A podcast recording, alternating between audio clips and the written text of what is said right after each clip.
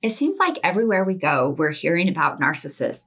But are there really that many narcissists lurking around? Well, join me today because we're going to get the download on narcissism.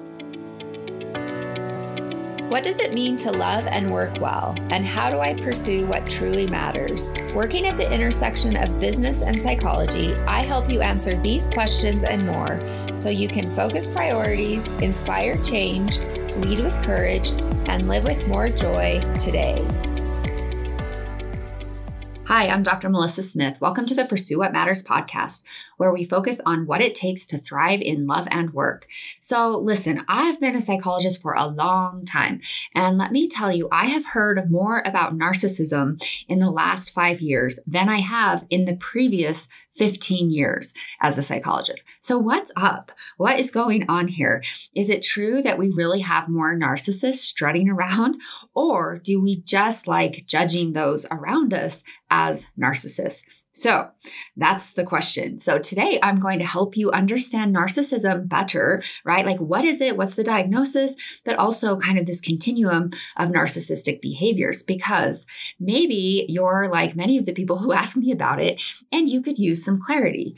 Um, so today we are going to focus on first learning what narcissism is, how common or rare it actually is, and, you know, if you do indeed have someone in your life with these personality traits, what can you do about them? And also, right, if you recognize some of these traits in you, what can you do about it, right? So we're all about helping you have clarity and curiosity so that you can lead and build communities effectively. And that is really my goal with the podcast each week, right? To help you pursue what matters, to help you strengthen your confidence to lead. And so today we're really going to focus on clarity, right? Like having good information about narcissism, um, the characteristic traits um, that go with this, and also curiosity. So to help you have more self awareness and self leadership, right? Because what we will talk about is uh, this narcissism um, continuum and how we can all run the risk of being narcissistic, right? I mean, that is, it's a human thing. And so curiosity really helps us to take a look in the mirror and um, really work on identifying what helps us and what maybe undermines us. So that's really what we're going to focus on today. So let's start by understanding narcissism. And we're going to start with the term, right? And so many of you may be familiar with the history of the term narcissism. So, of course, it comes from Greek mythology, Narcissus, right? So he was a hunter um, and he was known for his beauty. And so the story of Narcissus is that, you know, he rejected all romantic advances and basically fell in love with his own reflection in a pool of water. Now, that's fairly narcissistic, right? Like um, he was too good for everyone else and ended up falling in love with himself. So he later died, um, right? Like he's sitting by the pool the pond of water watching his reflection and after he died in his place sprouted a flare a flower bearing his name so right um you, you might be familiar with the flower narcissus um, narcissus sorry has a lot of s's there um, but that that flower comes from this story okay and so when we think about the character of narcissus um, he had a fixation with himself. And so this quality in turn has been used to define uh, narcissistic personality disorder, which is a condition marked by grandiosity, excessive need for admiration, right? So sitting by the pool of water and admiring yourself, and an inability to empathize with others. So that's kind of the history of the term. And of course, we go back to Greek mythology for that.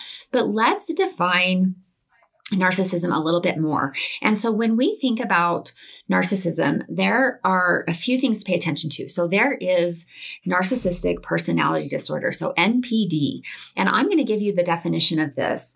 Um, and then we're going to talk about um, other presentations. We're going to talk about prevalence and correlates, like how common is this and um, why is there confusion? So first, let's define narcissistic personality disorder. And so this comes to us from the American Psychiatric Association's Diagnostic and Statistical Manual of Mental Disorders Disorders, fifth edition. So if you are a psychiatrist or a psychologist, the DSM is your Bible, right? So it is your guide for diagnosis. And So, when it comes to NPD, it is defined as comprising a pervasive pattern of grandiosity, either in fantasy or behavior. Um, so that's the that's the first one, a pervasive pattern of grandiosity. Now, a lot of a lot of us can entertain um, delusions of grandeur from time to time, but this is a pervasive pattern. So that's the first thing to pay attention to. Second is a constant need for admiration. Okay. Like I always needing people to tell you how great you are. Um, third, a lack of empathy. Right. So those are kind of the big three that we talked about. So they they really have a hard time with connection. They have a hard time with compassion and a hard time really understanding the perspective of another person. And often um, what happens is like it just seems like they don't even care like they don't even want to make the effort um, to empathize and the thing to pay attention to with npd is it is a pervasive pattern of these three um, these three factors that begins in early adulthood and is present in a variety of contexts. So, right, not just at work, not just at home, in all sorts of settings, social settings, work settings, home, all of the above. And it, it, also includes the presence of at least five of the following nine criteria. Okay. And so this often happens with um, DSM diagnoses. They'll give you the overview of what characterizes this condition. And then you've got to you've got to um, you got to hit some hurdles right? Like you've you've got to you've got to clear some hurdles in terms of there's got to be at least five of the following nine. And why is that? The reason for that is because the you know, the accumulation of these symptoms or core features of NPD really helps us to see the pervasive pattern. It helps us to see how this may be showing up in lots of different places. And so you've got to have at least five. If you have one or two, uh-uh, that doesn't cut it because it does not indicate a pervasive pattern. It doesn't indicate showing up in different contexts. Okay. So when we think about the symptoms or core features of NPD, narcissistic personality disorder, they include one, the grandiose sense of self importance. Second, preoccupation with fantasies of unlimited success, power, brilliance, beauty, or ideal love, right? So they got their heads in the cloud. Um, three, belief that he or she is special and unique and can only be understood by or should associate with other special or high status people or institutions, right? So the better than and the less than kind of mentality. And so this belief that they're special, they're unique, they're better than others. Four requires excessive admiration, right? So it's always fishing for compliments, um, looking for others to admire and um, pawn after them. Five has a sense of entitlement. I deserve this. I deserve better things because I'm a better person. I'm a special person. And so that sense of entitlement really comes out. Now, some might say we have a whole generation of narcissists with the entitlement issue, but right? We want to pay attention to all the factors. Six is um, interpersonally exploitive. So, what does that mean? In a nutshell, these individuals will not hesitate to take advantage of others if it advances their cause. So, right, like these folks are not trustworthy at all. They will exploit relationships if it will help to advance them. Seven, they lack empathy, right? We've already talked about that. They really um, struggle to understand the perspective of another person. And often what happens is they don't even have a desire to understand the perspective of another. And so that is lacking empathy. And then eight, envies others or believes others are envious of him or her. So it's kind of always looking over their um, back, over their shoulder, wondering how others might be judging them or how others are jealous of them. Um, and right, they tend to have that same judgment, that same type of envy for people in their lives. And then nine, so the last core feature or symptom is shows arrogant, haughty behaviors and attitudes. So interpersonally, these folks are just no fun to be around. Um, they may shame you. They may, um, right, like make jokes where you're the butt of that joke. They're just arrogant, right? And we all know what arrogance looks like. And so those are the core features that compromise um, NPD or narcissistic personality disorder, right? And the key is it's a pervasive pattern in lots of different contexts and it impacts functioning, right? It impacts success, it, it impacts relationships. And so that's always so important to pay attention to when we are looking at mental health um, diagnoses and mental health concerns. So now let's take a look at um, narcissism prevalence and correlates, right? So this is kind of the geeky psychologist version of how, how darn common is this, right? Who do we see this in? And how is it really as common as it seems? Because certainly seems like people are talking about it a lot. People are, you know, accusing others in their life of being narcissistic. But this is where, you know, we really want to dig into the research and really look at uh, population studies to see how common this um, concern is. So it's estimated that NPD is present in 0.5% of the general US population. Okay, so that's really, really low. So if we think about the prevalence of NPD, it's super low. So everyone that's saying this, this guy is narcissistic, this woman is narcissistic, chances are that's not accurate. Now, they may have some narcissistic tendencies, but here's the thing, and we're going to be talking about this. We all have narcissistic tendencies, okay? Like that might not be a pleasant thought, but we do. Um, but just because you see someone with some of these tendencies does not mean they actually have NPD.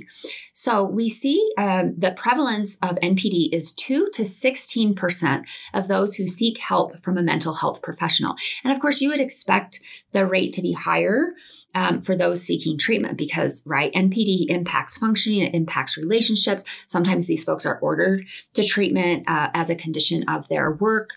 Um, and so you would expect a higher prevalence rate for those seeking mental health, right? You're always going to see people, but more people with diagnoses in mental health settings.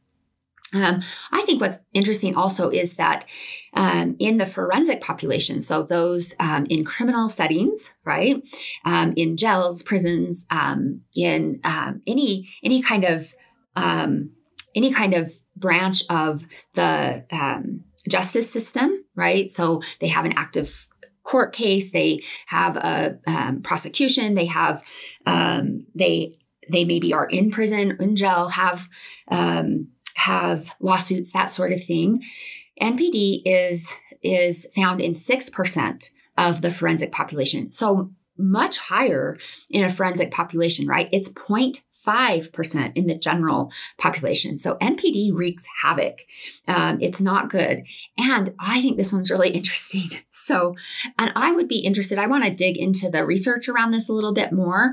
But in one report, um, actually, it's more than one report, but some of the research points out that up to 20%, 20% of those of a military population um, may have um, NPD. So that includes NPD and narcissistic traits. So right there is a clue that this is watered down, right? Because like I said, we all can have narcissistic traits and that doesn't make us an NPD, right? It doesn't mean we have narcissistic personality disorder. And so I think that that number with the military is a little deceptive because it's it's bunching those numbers um, up together. But I think I think the point remains um, NPD is pretty um, is pretty high in a military population. Now you might see that's a self-selecting population, right? Um, it takes a lot of confidence to be in the military. It takes a lot of confidence to put yourself um, in harm's way. And so I think that it's really interesting to kind of get curious about why the prevalence rates are different in different populations. And then I think this one's interesting, especially because I'm married to a physician. But um, one of the or a couple of the studies indicate of first year medical students, the prevalence rate of NPD is 17%. So, right? Um, that's kind of a joke about physicians that they are narcissists. And the rate is actually much higher in first year medical students. Now, for this study, I don't know if this bunched together the actual disorder and narcissistic traits. So that would be a caveat that we'd want to pay attention to.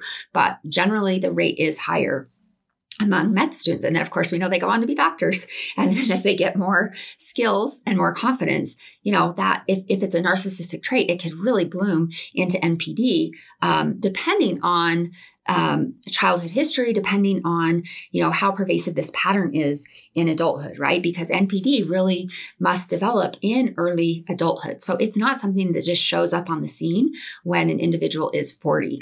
Um, and that's really important to pay attention to. Okay, um, so that is that is a little bit about um, the prevalence of NPD. Now let's look at the correlates as well. So the prevalence of lifetime NPD was 6.2 percent with rates greater for men than for women. This is in a big study of, let's see, we've got um, how many people? We had almost 35,000 people in this study. And so, right, they they're showing a higher rate um, in in this study than in the numbers that I just shared with you. Um, but this is lifetime prevalence, so over the whole course of your lifetime, and that you know, NPD tends to be higher in men than in women. That's not really a surprise. That kind of um, speaks to conventional wisdom and kind of what we see. Um, and let's see, it is also when we think about NPD, it's associated with mental disability among men, but not women. So sometimes there might be something going on um, cognitively for these individuals. There's also a very high co occurrence rate. So these go together between NPD and substance use and also mood and anxiety disorders, right? And so when NPD shows up, it usually does not show up alone it shows up with some of the axis one personality concerns um, like substance use mood and anxiety disorders. Um, and so that's important to pay attention to. When you see npd right the diagnosis you never see it alone. There's always something else going on. Anxiety phobias um, sometimes bipolar disorder, substance use, that sort of thing. So you just want to pay attention to that. Not that any any of you likely are going to be um, diagnosing anyone. In fact, that's something I'm going to talk about. We don't want that happening, um, but I think it's helpful to understand that um, NPD does not happen in a vacuum, and that because of the prevalence um, or the impact on functioning and this pervasive pattern, it creates other problems, right? Or there are other problems that go along with it. Um, and so that is the thing to pay attention to. Um, so, this is my question now as we jump into um, this question of, you know, is everyone a narcissist because we're hearing so much about it. So we see that the prevalence rates are actually pretty low. Um, you have to reach a pretty high bar to actually meet criteria for narcissistic personality disorder. So here's the question why so much confusion? So here's the thing people really think that NPD is very common, and it's so easy to just throw this label around. But the actual incidence rate of NPD is very low. And, you know, I think it's always important to just note that it's pretty unethical and unfair to be throwing this label on others. So we want to stay away from that business, right? Unless you are a certified mental health provider you should not be in that business. And so, whenever I hear someone call someone else a narcissist, it actually gives me information about that person. it gives me it gives me information about the person that's um, that's labeling someone else a narcissist. Um, and so, psychologically speaking, Narcissism is a personality trait that everyone possesses to some degree. It's actually part of how we maintain a healthy sense of self. And so to have narcissistic traits is not necessarily problematic. And so, like any characteristic, um, narcissism exists on a spectrum, right? So this is not NPD. This is not the um, the personality disorder, but narcissistic personality traits exist on a spectrum or on a continuum, and we all fall somewhere along the narcissism continuum, right? And so the thing to pay attention to is that a certain amount of self centeredness is actually healthy. Okay, so that might that might challenge the way you think about it. But um, research indicates that a, a healthy amount of self centeredness, and I think that's the key, right? What's a healthy amount? Um, and we'll talk about that, contributes to confidence, resilience, and ambition. And so to have narcissistic tendencies is not necessarily a problem. But here is the point any personality trait taken to an extreme can become pathological, right? We know that just, you know, just practically speaking, in our life. If we move to extremes, that starts to create big problems for us. So, a person who is excessively high in narcissism traits may have, may indeed have narcissistic personality disorder, which, of course, is, di- is a diagnosable mental illness. Um, but there is a difference between working with someone who has narcissistic personality disorder and working for someone who has higher than normal narcissistic traits. Now, how you manage that may be similar, but there's a big difference there. This is a very um, broad continuum. And um, according to Kaufman, um, in his great book, Transcendence, I highly recommend it, he says all of us have narcissistic tendencies to one degree or another. Okay. So now you know, I just want to highlight again because it really is so incredibly um, important that unless you're a doctor, don't go diagnosing. Like we should never be diagnosing folks that we work with or that we live with. Don't ever do that. That's real bad for your relationships. But with the recent rise in narcissism as a topic of conversation, the popularity of this topic, um, it is, you know, I've certainly noticed an increase um, in this in this personality disorder. Sometimes there's you know self-diagnosis that's going on or diagnosing of friends or neighbors. Um, maybe they're not your friends if you're diagnosing narcissism. Um, but of course it is uncommon but um, we really want to um, pay attention to what's going on, right? Because chalking up what you dislike about another person to a mental disorder is not ethical or fair, right? So you may say things like, my boss is absolutely crazy, or she is a raving narcissist off the cuff and out of anger. But we never want to be pathologizing people in this way because it can be so dangerous. It's just so undermining. So, labeling someone with a psychiatric disorder not only further stigmatizes those who do live with mental health diagnoses, but it also trivializes how serious narcissistic personality disorder can be. And, you know, I just want to take a note right here because the same thing I have seen um, has happened with PTSD. Of course, PTSD is post traumatic stress disorder, which is a diagnosable um, mental health concern. It is very significant. It has major impacts for individuals' lives. And as a trauma specialist, you know, I'm I'm on the front lines of working with folks with um, these sorts of symptoms, and it makes me crazy when I hear people flippantly talking about their PTSD. It's not appropriate, right? Because it it first of all, pathologizes people, um, but it can also really stigmatize those who actually have these mental health concerns and trivialize how serious the concerns are. So we just want to stay away from that, even in casual conversation. Okay, so that's me on my soapbox. I will step off now. Um, when we think about this idea, right, like unless you're doctor, don't diagnose, what I would say is let's follow the golden rule and treat others how you would like to be treated. You would not want to be diagnosed by your um, cubicle mate. Like that's not cool. And as much as possible, let's stay out of judgment diagnosis, labeling, and blaming. So uh, this is where I like to say, let's just stick to the facts, ma'am. Right? Like, what are the behaviors that are a concern? Focus on those behaviors. Stay away. Uh, stay away from labeling and um, diagnosing. Okay, so now let's take a look at NPD. So, this is the personality disorder and how it shows up at work, right? So, there's some good research on this um, that these folks have trouble taking criticism, and um, folks with NPD are responsible for more work related lawsuits. So, when they get mad, they get even or they take um, legal action. So, they can be real headaches at work. Um, narcissists are also drawn to power. Um, so, you tend to to see them in leadership roles, right? Because of this ambition, this desire for power. That does not mean all leaders are narcissists. So let's make sure that we um, keep track of our Venn diagram there. And um, the other thing that we see with NPD at work is there's more unethical behavior. And just think back to one of those core features where you will um, be interpersonally manipulative um, if it works to your advantage, that goes hand in hand with unethical behavior because, you know, the idea is the rules don't apply to me.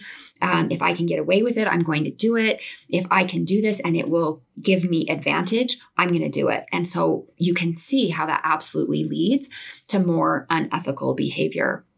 And then, of course, that need for admiration and the lack of empathy can absolutely undermine psychological safety and can really, really um, undermine a strong organizational culture because it's just not safe to be around these folks. Okay.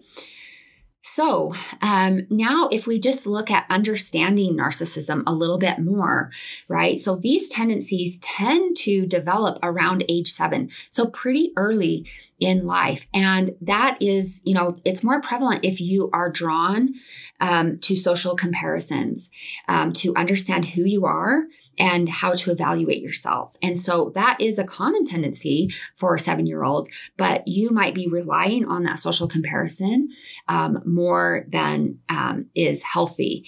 And so as um, as kiddos view themselves, they perceive that they are seen by others. They, they view themselves the way they are seen by others. And so if others don't like them, that's going to impact their view of um, themselves.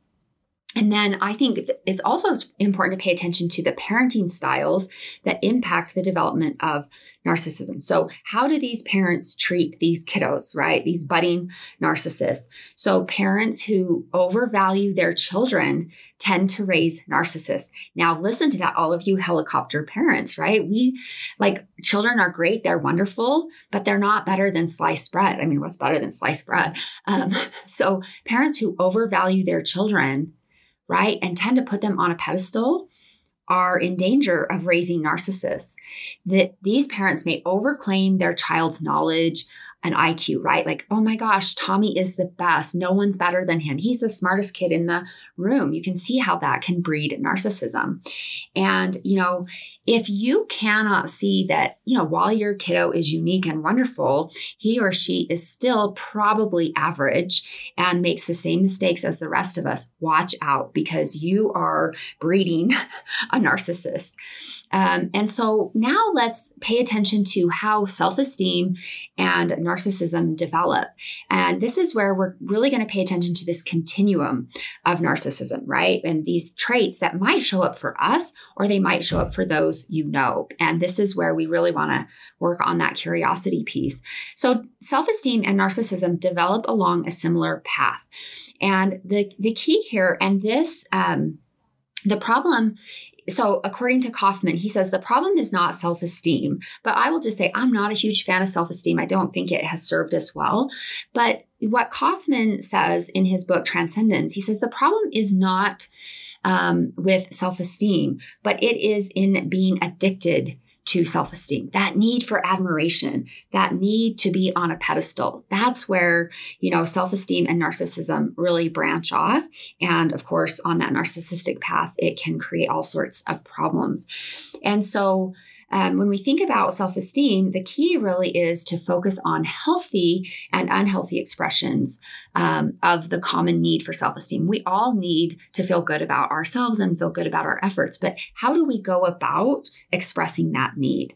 Um, and so, According to Kaufman, there are two main unhealthy attempts at regulating the need for self-esteem. And these are, you know, what he calls the two faces of narcissism. Now, for a lot of us, when we think about narcissism, we just think about the first face, which I'm going to describe right here. But there is a second face. And I think it's really fascinating how that shows up. So the first face of narcissism is grandiose narcissism. And these are the bold, brash, attention seeking folks. And this is the one we usually think of when we think about narcissism. And this, right, what I want you to pay attention to is these are narcissistic traits along the continuum. So these can show up for you, these can show up for me. Um, you can see these traits in other people. Um, as well. And then the second face of narcissism is the vulnerable narcissist. So these individuals have extreme sensitivity to slights and a deep sense of shame over their grandiose desires.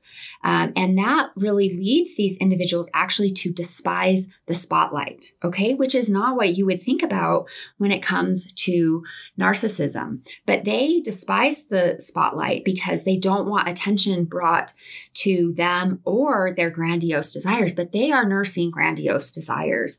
And so, common features to both faces of narcissism include entitlement, um, exploiting others, the grandiose fantasies. But here's the thing to pay attention to the source of hostility and antagonism differs for each of the faces of narcissism. Okay, so I'll, I'll break that down. We'll unpack that bag. Um, so, for the grandiose narcissist, the source of hostility is usually due to their desire to increase their social status and dominance right? So they can get angry, they can have tension in relationships because they want to dominate. They want more power, they want more social status. And so their belief that they are special and superior and deserve greater resources and better treatment, right? So that's kind of the source of hostility for the grandiose narcissist. But um, in contrast, the vulnerable narcissist, their source of hostility really is in reaction to their negative ideas about themselves and others. And this response may be rooted in traumatic childhood experiences. And so when you think about the vulnerable narcissist or these tenants, these um, tendencies, I want you to pay attention to the idea of shame and the role of shame. For the vulnerable narcissist, there's a whole lot of shame. There's less shame for the grandiose narcissist.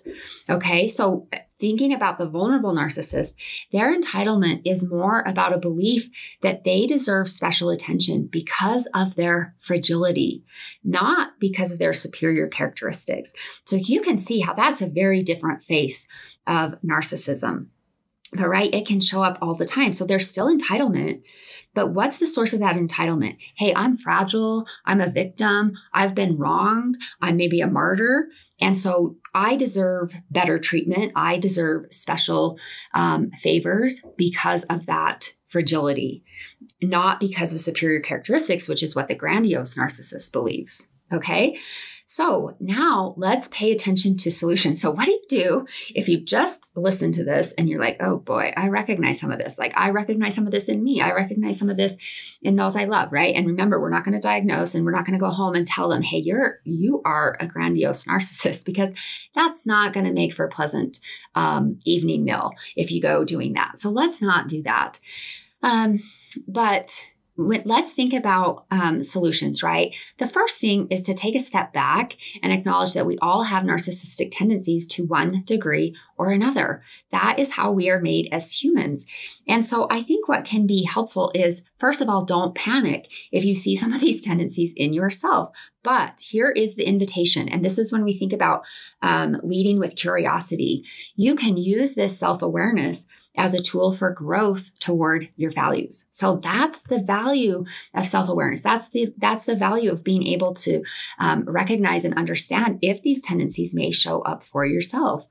Um, but according to Kaufman, to have narcissistic tendencies is to be human. So instead of freaking out if you see these tendencies in yourself, let the self-awareness move you toward channeling these tendencies in positive ways because you absolutely can. Um, there can be many benefits to these tendencies.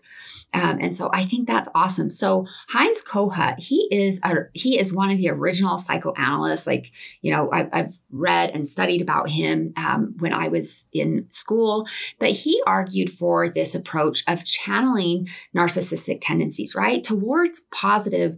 Um, directions towards good. And so some of the ways that he encouraged to do that is through humor and creativity, empathy and wisdom, right? Rather than trying to eliminate narcissism from their personality structure, which, right, like good luck. That's kind of hard to do because these tendencies can be pretty entrenched.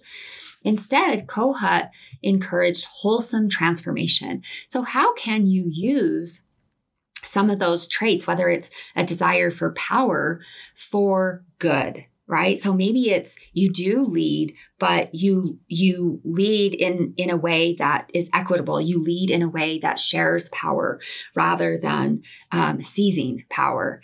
Um, and that can be part of wholesome transformation. And so we're going to focus on these solutions to help create this wholesome transformation for these two faces of narcissism right? And so when we think about transforming vulnerable um, narcissism. Just as a quick reminder, the characteristics include uncertainty about one's worth, um, shame, remember that's the real hallmark of a vulnerable narcissist. Reactive hostility. So they are, they're really, um, they've got a light trigger there. Um, avoidance of situations that may activate such triggers. So if they think something's going to be hard, they're just going to stay away from it. Um, grandiose fantasies of receiving respect from others a constant need for validation and attention from others, and hiding one's perceived needs and weaknesses, right? And that really comes up from the shame. Um, an excessive need to help others in order to feel better about themselves. So these can be the chronic helpers, but it's not. Um, it's not actually driven by the needs of the other person per se, but what's really driving it is ego, the need to feel better about oneself and then distrust and cynicism about others' intentions. So these are pretty cynical folks. And so let's just pay attention to, you know, what are the underlying needs? So, you know, these actually can be a smart strategy for protecting yourself against the pain of rejection. But here's the thing it's totally miscalibrated um, because maybe you reject everyone um, when that certainly isn't helpful. It also leads to loneliness and isolation. There are plenty of faulty beliefs that underlie um, this this belief that you need to protect yourself from the pain of rejection. And, you know, there can be a biological vulnerability, emotional sensitivity, impulsive antagonism, and there's a strong link between um, the vulnerable narcissist and imposter syndrome. So they're always looking over their shoulder, believing they're not good enough. And these folks tend to have lower life satisfaction. So, what can we do to help the vulnerable narcissist? If you recognize some of these tendencies within yourself, what can you do? So, first, we want to challenge perfectionism. No one's perfect, including you. Worry less about what others think of you. Um, that's a big one. So, stop the mind reading. Reassess your threat system. Do you really need to be as guarded as you are? So, you want to examine your assumptions, your judgments, and your storytelling. Um, we also want to look at emotional regulation skills. So, these we think about DBT, CBT, and ACT skills. I have a great podcast on ACT skills, so um, you can check that out um, for more information on those. Um, the other thing for the vulnerable narcissist is do things that frighten you, take on challenges, expand your world so it doesn't get smaller, right? Because these folks have a lot of experiential avoidance, and that's not helpful because their world gets smaller. They feed more into the loneliness and isolation. And the other thing is don't be afraid of your ambition. It's nothing to be ashamed of. Um, instead of keeping ambition hidden as grandiose fantasies, actually take action in your life toward your dreams and goals. And that is a way that you can really have um, a wholesome transformation of these tendencies. Challenge your beliefs that you are unworthy. They are just not true. And it might take a little while for you to believe that. Um, and I love this from um, Scott Scott Barry Kaufman, again from the book Transcendence, he said, You may not be entitled to shine, but you have the right to shine because you are a worthy human being. So I really like that. It's stepping out of entitlement, but recognizing like if you want to shine, you can, and that we all have different um, levels of ambition and desire around that. The other thing for the vulnerable narcissist is to assert needs in appropriate ways. So not aggressively, not passively aggressively, but right assertively. Um, and so you might need some skill training on that. Um, the next thing is to take responsibility for your behaviors. This can help to stabilize a vulnerable sense of self. Okay. And that is really, really important. And so, again, from Kaufman, he says the great irony is that the less you focus on whether you are worthy and competent and take that as a given, the greater the chances you will consistently accept your inherent worth, right? And the more likely you actually will become um, competent. And then, of course, we want to challenge shame. Um, because the shame is can be everywhere. And so if you're looking for confirmation that you don't belong, you will always find it. And that's what we learned from Brene um, Brown. So now let's look at transforming grandiose narcissism, right? And so what are the solutions for these folks, right? We've got the two faces of narcissism. We just talked about the vulnerable narcissist. And now let's understand the grandiose narcissist. So some of the characteristics include um, not having high ambitions, not being um, confident, and um, really like ha- having high ambitions and confidence are not the same as overconfidence, which is what we see more of with the grandiose narcissist. They tend to be overconfident, and then that sets them up for failure. And so, assess when your need for esteem has become so great that it is no longer in touch with reality, right? So, that need for constant admiration, that's going to burn people out. Um, but here's the thing. So when we think about vulnerable narcissism, it definitely um, stunts personal growth. But for the grandiose narcissist, it's more of a mixed bag because it actually includes several healthy traits. So, right, again, to to have narcissistic tendencies is to be human. So some of the positive traits or healthy traits with grandiose narcissism is assertiveness, drive for leadership, ability to influence others, um, it can help you reach your goals and you can have a positive impact on the world. And here's the thing it can really lead to happiness and life satisfaction. So, when kept within the guardrails, right, when kept within balance on that continuum, grandiose narcissism can actually be a drive for um, improved life satisfaction and positive impact um, in the lives of others. But of course, there are shadow characteristics that can eventually hamper personal growth and goal achievement. And this really, if you, if you don't keep a rein on these characteristics, these shadow characteristics can really, um, really shadow out the positive um, traits and really undermine personal growth and achievement. So there is that strong drive for social value, right? This idea of you scratch my back, right? Usually we think about if you scratch my back, I'll scratch yours. But this is you scratch my back, I'll let you. so it's all about me. Um, there's a strong drive for social status and public acclaim. These folks really like to be in the limelight. They care very little about relational social value or if others like them. Like that doesn't really matter to them. This is why empathy is hard. Um, they may think they're they're superior to others, but this doesn't necessarily mean that they like themselves um, they right? Like you can still have struggle with self-esteem as a grandiose narcissist. Um, these folks are preoccupied with winning and view others as winners or losers. So they're really good at labeling people and not in great ways. And um, right when we think about um, the you know what life looks like for these folks for the grandiose narcissists they tend to have greater life satisfaction right? That's one of the surprise findings but they have more disconnection from themselves. So they don't really know themselves. They have high levels of imposter syndrome a weak sense of self. They don't know who they are. They have self alienation right? They're disconnected from themselves. They're not aware of their needs. There is a greater likelihood of accepting external influence. So this is where ethical concerns can really step in there's more avoidance. Um, when we see grandiose narcissists with higher self esteem, they tend to have a greater sense of connection to self. So that can be a protective factor. Um, these folks project their anger outward. It's always someone else's fault. There's a lot of denial. There's a lot of um, black and white or all or nothing thinking. There's judgment of others and plenty of perfectionism.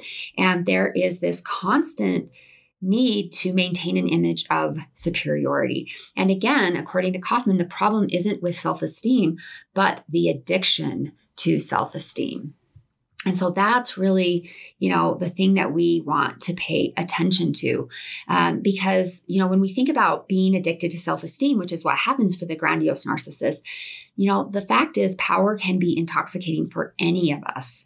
And um, so with with the grandiose narcissist, there is an addiction to the feeling of high self esteem. Like, I always have to be on that pedestal. I always have to be praised. I always have to be on stage. It makes life off the stage very difficult. And so there is a pendulum swing between moments of high achievement, that rush of pride and excitement, but then there is adaptation, right? And that is just a fact of life. That's known as the hedonic treadmill or tolerance if we're using the language of addiction, right? Like we can have high achievements, but then we adapt. And so our satisfaction will go down. That's not necessarily a problem, but if we see that as a problem, right, that's when we start pursuing self esteem as an addiction. And so what happens then? That drug rush of pride and high self evaluation wears off and low self worth sets in. So you can see there is a rapid cycling between feelings of superiority and extremely low self worth. Okay. So what we want to pay attention to, the cycles that we want to pay attention to are this swing between grandiosity and grandiosity and vulnerability. Because what is true is that grandiosity is not sustainable. It leads to withdrawal, shame, depression, and extreme vulnerability. And so then when the feelings of worthlessness settle down in that place of vulnerability, then that craving for another achievement, another um, sense of that inflated self esteem kicks up. And guess what? The cycle begins again. So watch out. So when we think about um, solutions for the grandiose narcissist and that addiction to self to the pursuit of self esteem, we want to recognize that we're all vulnerable to being addicted to self esteem. This awareness will help you to hopefully stay humble. Um, one of the things that can be helpful is altruism, right? So, this is a characteristic that allows you to achieve, gain power, but use it in benevolent ways. Use it for the benefit of everyone. So, this is where we think about power sharing um, rather than power seizing. Um, we also recognize that an abundance of power is that is a vulnerability for anyone, right? And this is known as the power paradox. And this comes from um, a psychologist, um, Dr. Keltner.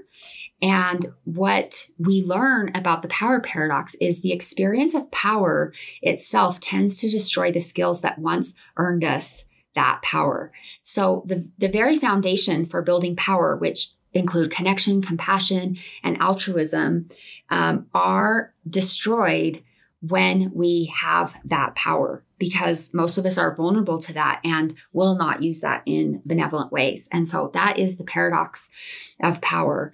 And then when we think about um, what else can help the grandiose narcissist, humility, um, right? Like to know, like, okay, like I'm just like everyone else. Perspective, um, spirituality, this really can give you perspective of a power higher than yourself. There is something higher than you. And I love this um, joke. I think I heard it from Adam Grant in his book, in his new book. He said, What's the difference between you and God? God has never made the mistake of believing he is you. Um, and so spirituality can help you stay grounded and maintain some perspective. Okay, and now the last solution which is what do you do if you're living or working with someone with these tendencies? So, right, this can be challenging. These can be very, very challenging behaviors, but you want to learn how to protect yourself. You want to develop assertiveness skills because you are going to have to assert yourself. You need to have really good boundaries. What is and is not okay because these folks will walk all over boundaries. Um, and so you've got to be assertive in setting and keeping the boundaries.